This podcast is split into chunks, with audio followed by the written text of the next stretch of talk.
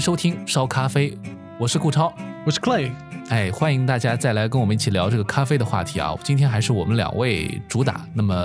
呃，这个节目呢，其实录之前啊，Clay 是刚刚从澳大利亚回来，所以我们呢赶紧让他这个这个热炒炒一下这个澳大利亚之行的一些感悟。因为最近其实我也看到一些关于澳大利亚的一些咖啡的一些什么小故事啊，我们有时候聊聊，我觉得蛮有意思的啊， 可以可以讲一讲。哎，你这次去澳大利亚主要是去干嘛呢？主要是参加一个世界性的咖啡展会。啊、那上海是在墨尔本，也是所谓的咖啡之都嘛。怎么又咖啡之都了？现在世界上到底有多少咖啡之都啊？澳大利亚墨尔本其实是算是第三波精品咖啡的另外一个热点吧， 就嗯特别是墨尔本，它里面有很多非常有名的一些咖啡的品牌，其实是影响了真的挺多人的，算是做的比较早，然后也是相对做的比较好的一个地方。嗯这次去呢，其实也真的是挺想出去一下的。一方面呢，也是跟很多的海外的一些供应商啊，包括一些朋友啊，真的是三四年已经没有见过了。啊以前都是很多都是每年一起去产地旅游啊，或者是互相很多有其他展会见面机会的。嗯我们这次也想啊，一次性不错，既然是个大展会，所有人都能见到，所有人都能聊到，而且能重新去一下墨尔本。我是上一次去是二零一八年，也就我比赛的时候去的，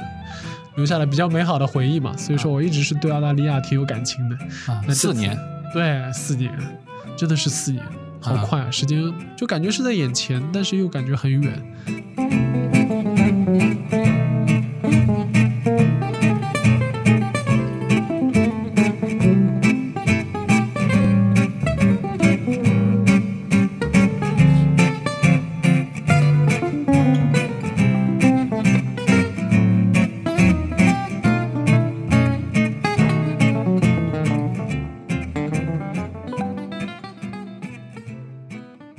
而且我觉得其实你这次去还蛮快的啊。我们之前见了一面，然后你就跑了，第二天跑了，跑完 了以后，呃，现在再碰到，其实我感觉也就是好像很正常的一个见面的频次 吧。我就是怎么说呢？因为确实国内也有一大堆事情等着，一天也不能耽搁，所以说我对是整个时间计划都是，嗯，相对来说比较紧凑的。嗯就是我基本上回来之后就直飞上海，所以说整个隔离的时间啊加起来就二十天左右嘛。那还是比较高效的啊，整个对比较顺利。是，啊，没有那个什么加码， 蛮好。 哎，我还真挺顺利的。去澳大利亚，其实你一走以后，我就经常朋友圈里就跟着你云旅游嘛。最有意思的就是你去的那个时间，正好是中国男篮去澳大利亚比赛 女篮，女篮，女篮，啊，是女篮是吧？对对，中国女篮。啊，对对对，女篮去比赛，这个成果斐然是吧？是是取得了是很很棒的成绩。我为什么说男的？我这是脑子里一闪闪过，你是跟那个我们姚这个 大哥对姚吧大哥 跟姚明是主席跟主席同一同一个班航飞机对对对，哎呀，真的是！我在那天我在想，哎，我说你这去的时间怎么？难道这个这个这个姚明也是去参加咖啡活动吗？ 结果后来因为就看到那个捷报频传嘛，就是是比赛的消息就回来了嘛。是是那当时我就在想，哦，原来是这个原因， 这正好巧了。 啊、姚明说起来还是我小学校友了，哦，是吗？是上海人就很容易和什么姚明啊，哎说，哎，我跟刘翔啊，或者什么跟谁之类的什么， 我以前是什么攀一个关哎系，哎呦嗯同学什么的啊是。对对对，而且我们两个人一前一后下飞机，我也哇，一下子就还是真人，确实啊好久没有看到过他了，就一下子看到就觉得还是挺震撼的， 好大一好大一个人，遮天蔽日的，嗯，对对对对对，哎，那这次去展会，一般咖啡展会，我不知道就说是什么样的，就是它里边主要要做些什么事情呢？我我不太能想象到啊。就展会总体来说，相对还是比较传统的，就是分几块嘛。一方面是咖啡类的新有当地的比较有名的咖啡馆，那么它主要是推荐它的咖啡豆，啊，然后哦它对一些 to B 的一些业务、全球的一些订购啊、推销啊这样子一个分享的一个作用。那还有一部分嘛，就是主要的是设备，设备有比较新的各种各样的设备，全世界的都会在一些大型的咖啡展上做第一次的首演。嗯嗯这次我也是为了其中的几个设备，也是觊觎很久啊。这是第一次他们展示出来，我也是第一第一时间啊去看了。就比如说有一个 Sasha，叫当地反正澳大利亚算是咖啡的领军人物，他做的一个新的一个滤杯，当中是有一块所谓的当地的澳洲的宝石叫 opal。这块宝石呢，经过冷冻了之后呢，它能更好的锁住咖啡中那些易挥发的香气，啊，听上去挺悬的。但是它是有点儿跟呃瑞士的一个大学合作的，啊啊啊，嗯，还是有一些科技的背书这的个。叫产学研相结合，啊是吧 对对对对 传统说法。哎，我还喝了，还真是有一些区别的，还真是有一些区别，挺有意思所以咖啡里面很多特别手冲，我觉得就玄学的东西蛮多的，有的时候是微妙的一点点差别，还真有差别。对你喝起来就挺大的，啊你就说起来数字有可能相差百分之三、百分之一甚至，但是你喝起来一下，哎呦，真的区别挺大的。这个我又想到了，就是说所谓的展会里面比较偏享受型的，就是我们说就是日常消费的，或者说是享受型的，在有一些受众的这种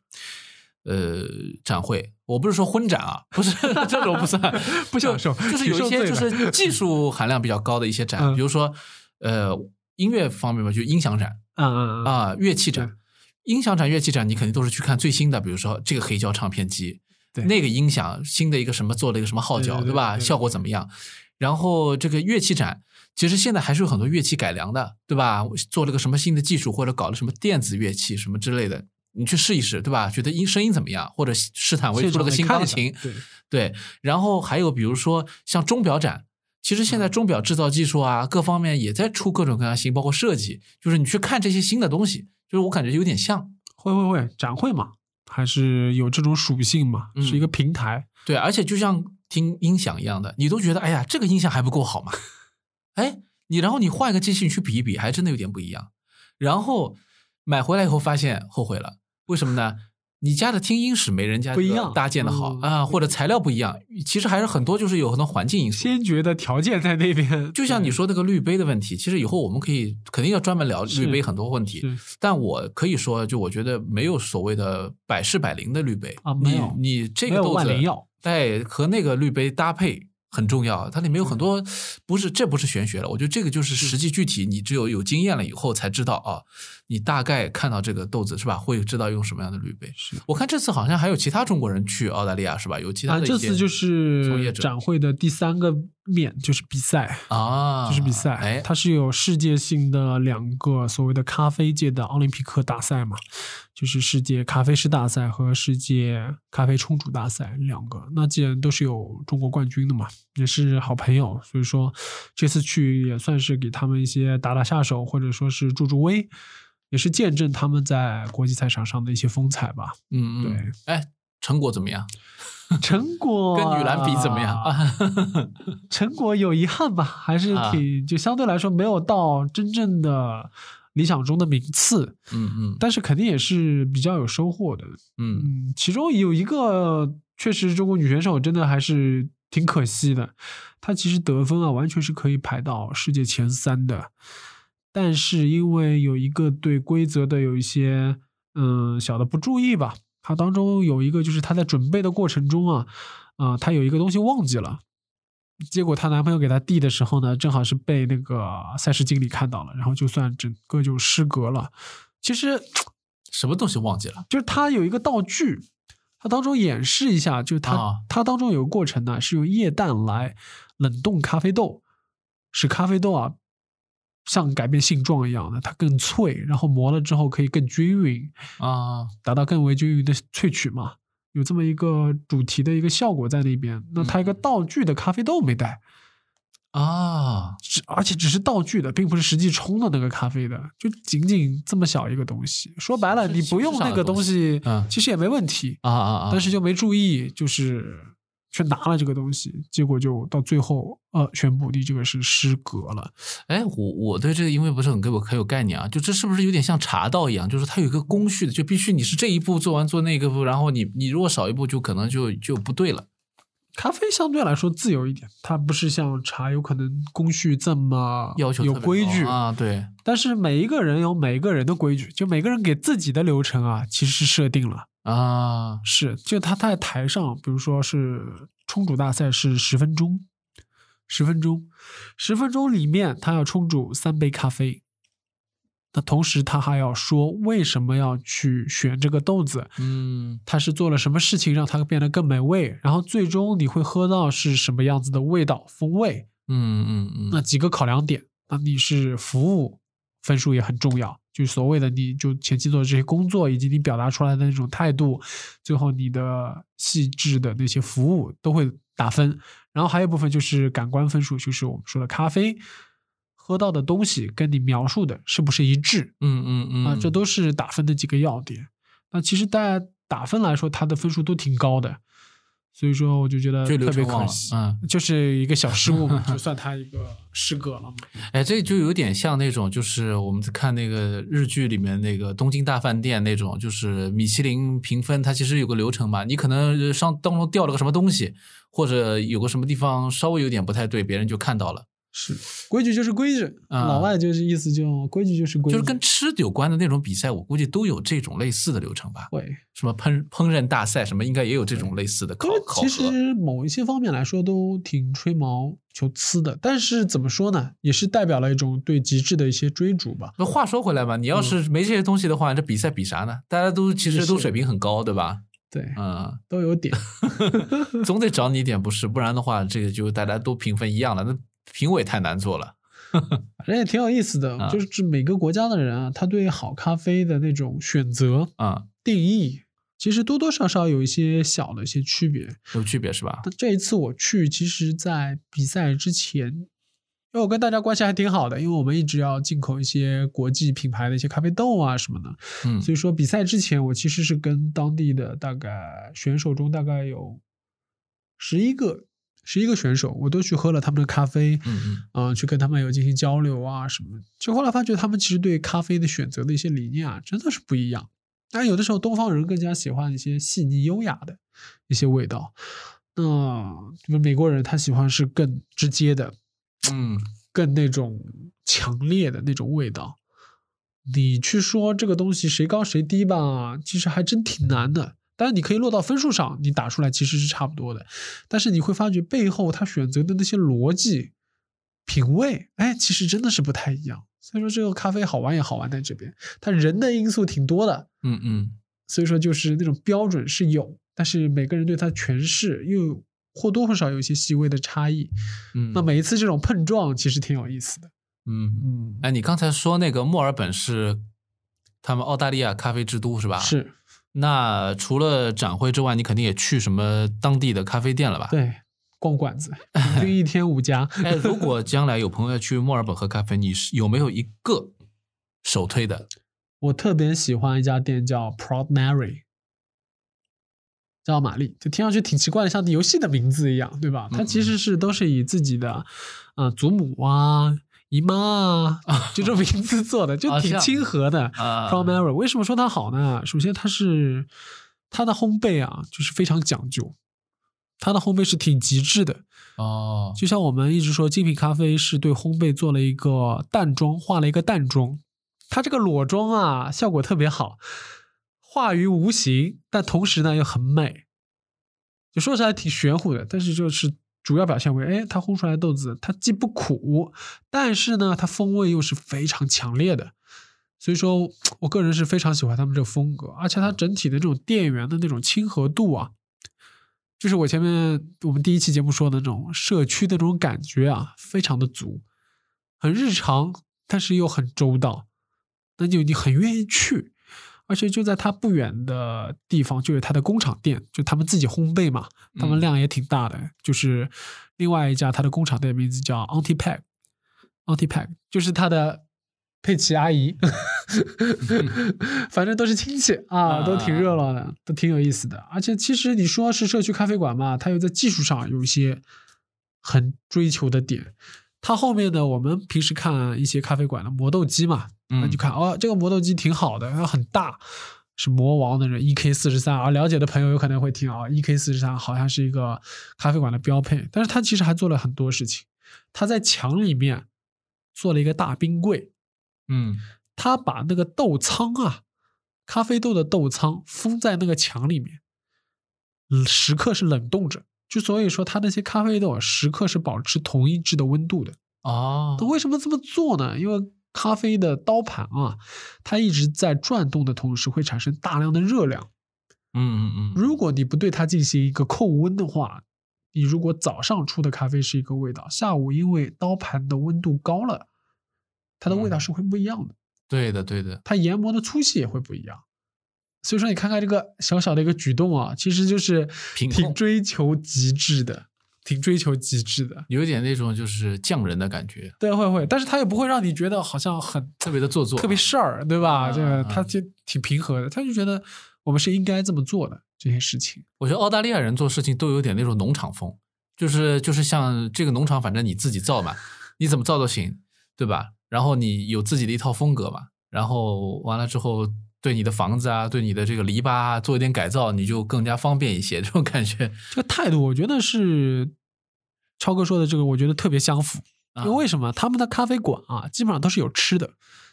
就所谓澳式的 brunch 嘛，啊，墨尔本的啊 brunch 文化是非常非常非常有名的。哦是这样啊，对它每一个精品咖啡，就是再专业的精品咖啡馆，基本上都有非常好吃的餐，嗯，非常好吃的简餐，就是真的是你会觉得哇，这个简餐已经好吃到一定的水准了，就是可以当一个正餐来吃的这种水不是，准。我还以为你说就以至于那个咖啡其实不如餐， 会有 点，真的啊会有点这种局面。但这做生意嘛，对吧？因为他也不能确保每一个来的都是为了他咖啡的那些区别而来。嗯更多人是解决的一天的三餐之一，其中一顿，那顺便喝一杯好咖啡。啊，我觉得这个理念也是对的，就是你真正是愿意喝那些区别的客人，他自然而然也会了解更多嘛，他也会做一些自己的选择，他的豆单也特别的丰富。我是嗯反正是觉得 Pro Mary 是我在整个墨尔本最喜欢的一家咖啡馆，当然就优秀的咖啡馆也很多哦，就包括什么以前特赫有名的 Seven Seeds 啊，包括一些新的有中国人元素在里面，Cold Black 啊什么，我觉得都非常水准非常高。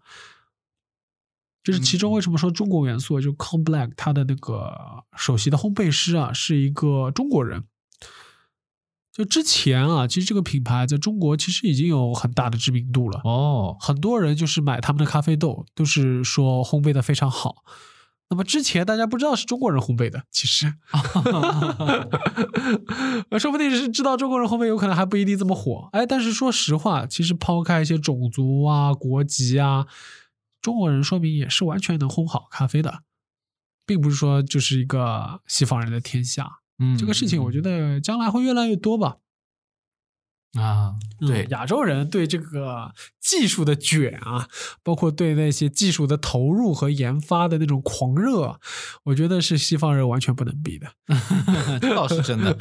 所以我，呃，我想就是像精品咖啡，很多其实有一部分源头也在就是日本啊，或者其他一些就是亚洲地方嘛。所以，我想是这肯定还是很有关系的。而且，咖啡发展历史当中，就很早就从这个非洲啊或者南美啊，就是转移到比如说东南亚啊，包括现在云南啊等等啊，未来还是很有前途的。大家都对这个事情比较认真，态度比较认真，就像你说比较卷嘛，大家都这个很较劲儿啊，比谁做的好，比谁包装的好，什么都有都有讲究。哎，说起这个事儿，我想起前段时间我给你发过一个链接，你还记得吧？就是什么墨尔本有一个叫 Chris Coffee 的地方，啊，那个特别 搞，有点搞，但是还蛮温馨的。就我我在想，就是就是澳大利亚或者说墨尔本的咖啡氛围给人的印象，因为我没去过嘛，但我看了这文章，我觉得很有意思，就说这个咖啡都要等很长时间，其实出品质量也不怎么样，店员的这个素质都很一般啊，但是大家专业水准一般，专业水准一般，但是这个出来的这个东西，大家的评价都特别高对，有人情味儿。啊。哎，你能不能给我们讲讲，大概这个是我就觉得这个，我觉得挺能理解的。嗯就是我说实话，有的时候会觉得啊，就是我们国人目前的阶段会去说一些环保啊、可持续发展啊，或者是关爱一些残障人群啊，或者说是一些种群的平等啊，我们更多的是落在口头上，标语化一些。那老外这方面确实他们很 care，真的是落到了一个实处。所以说前面说的这种类似于有一些残障的人士啊，或者说甚至是一些流浪的人群啊，他们是真的是会去真金白银的去支持他们，而且是持续的这样子支持他们。这我觉得多少是有点不一样，但是一样的东西就是他们那些咖啡馆那种感觉吧，就前面说的是真正的社区咖啡馆，嗯因为墨尔本这个实际的生活的一些社区嘛，就是都是 suburb 嘛，全都是他们的所谓的郊区的一些地方，各个地方都有各个地方的自己的一个商业街，所以说每个地方也有自己的咖啡馆，嗯吃午餐的地方，对吧？就是而且他们好的澳澳洲好的地方，我就就是把咖啡馆跟那个 brunch 结合的非常好，对，就是吃个饭嘛，你说对吧？就是很日常、很生活的这个东西，也不是说每一顿饭都是要吃米其林大餐的。是的，是的。哎，说起这个，其实这个就像你说的，因为对这个品质要求没有那么的极致，当然这个也看你消费是什么对象嘛，是是是是，对吧？所以才会有像 Chris Coffee 这样的比较有温情的这种咖啡店嘛。哎，很多朋友可能听到现在都不知道我们俩在讲什么 Chris Coffee，就给大家简单讲一下，这个咖啡店就是说是一个单亲妈妈，她为了照顾自己残障的这个儿子，所以她最后就选择开了咖啡店，就带着儿子一起，可以就是一方面也是一种谋生吧，另外一方面就是可以照顾。然后很多人就看到她其实很温情，就来支持她。后来他就想到说，是不是把社区里面的一些相同的残障人士啊，或者是就业有困难的一些年轻人，一起聚集到这边来，然后可以做点事情，然后可以养活他们啊，或者给他们带来点收入嘛。就这件事情就变成一个公益项目了。但是呢，呃，这个公益项目呢，我想国内其实也有，对吧？上海其实出过好多这种类似的。当然有一些就是因为有一些商业元素啊，或者什么被人家质疑啊，或者是它的资质啊各方面，其实就是包括同行，我就觉得有时候这个环境挺险恶的。但是你看那个 Chris Coffee 在墨尔本，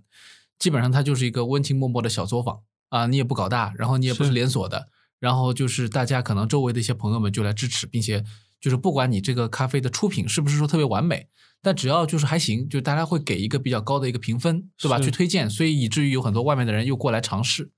那我想啊，这种情况下面，你花钱不多，然后你喝一杯咖啡或者吃一点东西，哪怕它出品不是那么完美，你看到这个环境是很温馨，大家一家人坐在那边，桌桌椅椅其实都蛮普通的，呃，甚至于都不是统一的，没有那么商业化的，你也会被这种环境感动的。呃，这个我觉得我们这儿可能还需要一点时间。另外就是可能，我觉得还是文化也有差异啊，那边的社区文化和我们这边，呃，特别是跟我们大城市，我觉得差别还是蛮大的。我觉得一个点是，就是对残障人士啊，或者说他们是真的是做到相对平等的那些对待，就是说我就是付正常的吃饭的钱给你，我不是说我施舍给你更多的钱，我给你一个一百块对钱对小费对啊，对，这也很重要。就是真的是把你当成同类人了，我来尊重你，我给你一个正常的报酬。他们也自己是自己养活自己，自己的一门手艺，自己的干的一些活，很日常。那我觉得这种正常的体系啊，还挺重要的。为什么我会觉得，如果这个事儿啊，我会觉得，如果是在国内的话，这个事儿很有可能演变成什么结局啊？就很多人过来啊，说我想给你这个资源，我想给你那个资源，最后变成一个投资人汇聚的一 个野心勃勃的上市计划。这就跟你刚才说的一样，就是我们做咖啡的从业者，可能比澳大利亚的人也要卷一些，所以这种卷业追求态极为什致。对，嗯，哎呀，这个又上升到一个很高的高度。我们这每次聊天这样聊不行， 这个吃不消的。对吧下不来了。哎呦，是呀，但是不管怎么讲说吧，就是你追求极致的这种咖啡生活也好，还有其他的各种各样的工作的方面都一样，就是其实内心当中有个潜台词，我觉得就是你想追求一种，因为你想要不一样，而更多的是想要创造一个跟别人不一样的收益，对吧？是就是又要名又要利啊、利要比别人多或之类的。那么这种情况呢，就是其实是在人为的制造差异。是，那么制造出来差异以后，你就把自己卷进去了，然后也把别人卷进去了，所以整个社会大家可能氛围上面都比较的竞争而关系。且你会把自己的价值观啊，嗯，不管是有意无意，你会是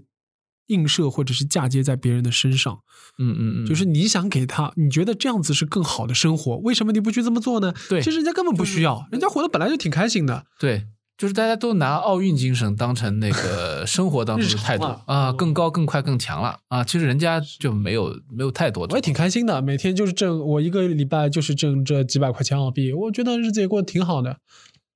就是这样的。我们是恨不得你马上，为什么你不能多做一点呢？对吧？哦，嗯为什么不能服务更多人呢？赚更多的钱呢？这个事情是不是更大了？啊，能够做关大爱更做多强的嗯人，对啊，嗯嗯，是的。当然，做大做强，我觉得少少部分的，我觉得精英人士啊，真的有有才能的人是需要的。真的是少部分人，但是、嗯我觉得啊，就始终是少部分人那话说回来呢，咖啡呢，我就觉得它是一个比较还是比较大众的一个东啊。西。对，因为之前节目上期节目我们也聊了嘛，就是咖啡走向大众化，其实它很重要的一点就是平价，就是价格是平了。那么当然进中国的时候，比如说星巴克进中国的时候，咖啡已经是普及了，所以它本身它可能价格也没有特别高。但你要回溯整个欧洲或者美国的这个咖啡历史的话，其实咖啡价格的下调这个幅度还是蛮大的。从精英走向平民的话，它整个的这种普及率是很高的。只有这样普及呢，你才可能说带来更大的一个所谓的产量啊，有更多的人投入进去嘛。所以现在你看，南美洲的靠近这个赤道部分，还有就是非洲和这个怎么讲，呃，这个叫叫叫叫东南亚那边，很多地方都在投入这个咖啡的这种种植，甚至有些国家它的一半儿的这个可耕地嗯，都是接近都是给到这个咖啡这边的资源的，就是这个这个也是靠就是所谓的产业够大啊、是啊嗯啊而且中国人也开始喝咖啡了，薄利多销嘛就啊对的，我们这绝对是第一大市场 了啊老外都挺害怕的。啊！你要太多是吧？我提供不了， 其实这个东西传到国内的话，又会有一些歧义，就是 一说就是最好中国人不要吃太多的烤肉，对吧？不要吃太多的大米，不要吃太多的什么水果。之前不是有这种论调吗？啊就中国人一吃，就导致啊世界上人都没吃了。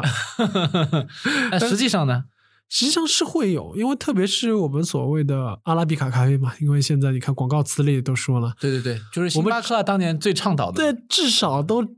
从阿拉比卡咖啡豆开始。但是是是阿拉比卡就是天生的就是难种的，嗯，它会呃嗯碰到很多的疾病，所以说导致产量很不稳定，甚至是逐年在萎缩的。哦，但是如果真的是很大量的人在增加的话，其实它是会有一些不够供应 的。啊啊，真的是我们在产区其实真的是会有这样，你在中国你不会有这种烦恼，比如你在咖啡馆琳琅满目，甚至不知道怎嗯么点，对对对十只二十只咖啡豆给你选。对但是产地不是这样的，就是我们比如说我们要测三十只咖啡，我们中国人精益求精，选了最终两只。那剩下的这些啊，有可能我们觉得，哎，这个有这个问题，那个有那个问题。但是我到下午来看的时候，我哎那些咖啡豆呢，都被买走了，欧洲人都买走了。只要价格合适，绝对是不缺买家的，啊，供不应求。所以还是有一个权衡，对，不是说一定要追求极致。真的不是的，呃，参与展会会不会有这种纯爱好者很多啊？主要当地的吧，对吧很？多，当地的对、嗯很多，你们行业里边的人肯定是全世界各地去，对吧？。是然后当地再有一些人可以自己去，是要买票吗？还是什么？要买票，还挺贵的。哦，真的、啊，三天是单天是六十澳币，哦那三不百便宜块钱。嗯。但是它有三天的联票，就是八十澳币，四百块钱就三天都可以通票。那么进去可以干嘛呢？也不能干嘛，只能只能看，但是就是很多确实是免费品尝啊，什么就啊咖啡你可以喝到饱，啊这个是肯定的。不用喝到饱，喝到晕都可以啊这是是这是太是危险了， 绝对绝 对像我这体质进去，我估计就出不来了，要要头晕目眩了要。 但是说实话啊，就是还挺怀念上海的咖啡展的。就是这个咖啡展在上海也有，叫 Hotel X 嗯，酒店展，当中也是，但是就现在随着咖啡逐渐强盛啊，就咖啡已经变成酒店展里面现在算是头牌了。比音响展厉害多了。啊，那是那 个规模大的，对，它是以前是最早是在浦东的新博览，当时是要占据七个展馆，啊，那很大，很大，对对对七龙个阳路展那个馆，啊对对对对对。现在是到国家会展中心也要占据两个展馆，啊但是因为疫情嘛，去年就没有开嘛，啊啊！那今年就没有开，今年嗯，对，今年就没有开，其实还挺怀念的。我们中国的这个展会的规模是全世界最大的。到哪儿都是最大的，我们肯定最大了。就我们在墨尔本逛啊，就相当于一个展馆，啊就相当于七个展馆其中之一就已经逛完了，一天就能二十分钟，就差不多了，半个小时就差不多了。啊，你在上海也要逛完，哎呦喂，那你没一天是完全不可能的。那太棒了！以后就到展馆里面去，等它开了以后，我们去抓嘉宾来聊天，这真的是一抓一个准。啊轻轻松松，全是熟人，挺有 意思。 是呀，哎呀，就是一边怀念一边体验，还挺羡慕你的。是我觉得这个未来希期待越来越多啊，希望这些期待都能圆满实现。肯定的，啊好呀，那今天我们聊到这儿，拜拜。拜拜。 Hide your heart from sight. Lock your dreams at night. It could happen to you. It could. Don't count stars, or you might stumble. Someone drops a sigh, and down you tumble. Keep an eye on spring. Run when church bells ring. It could happen to you. I think it has. All I did was wonder how your arms would be.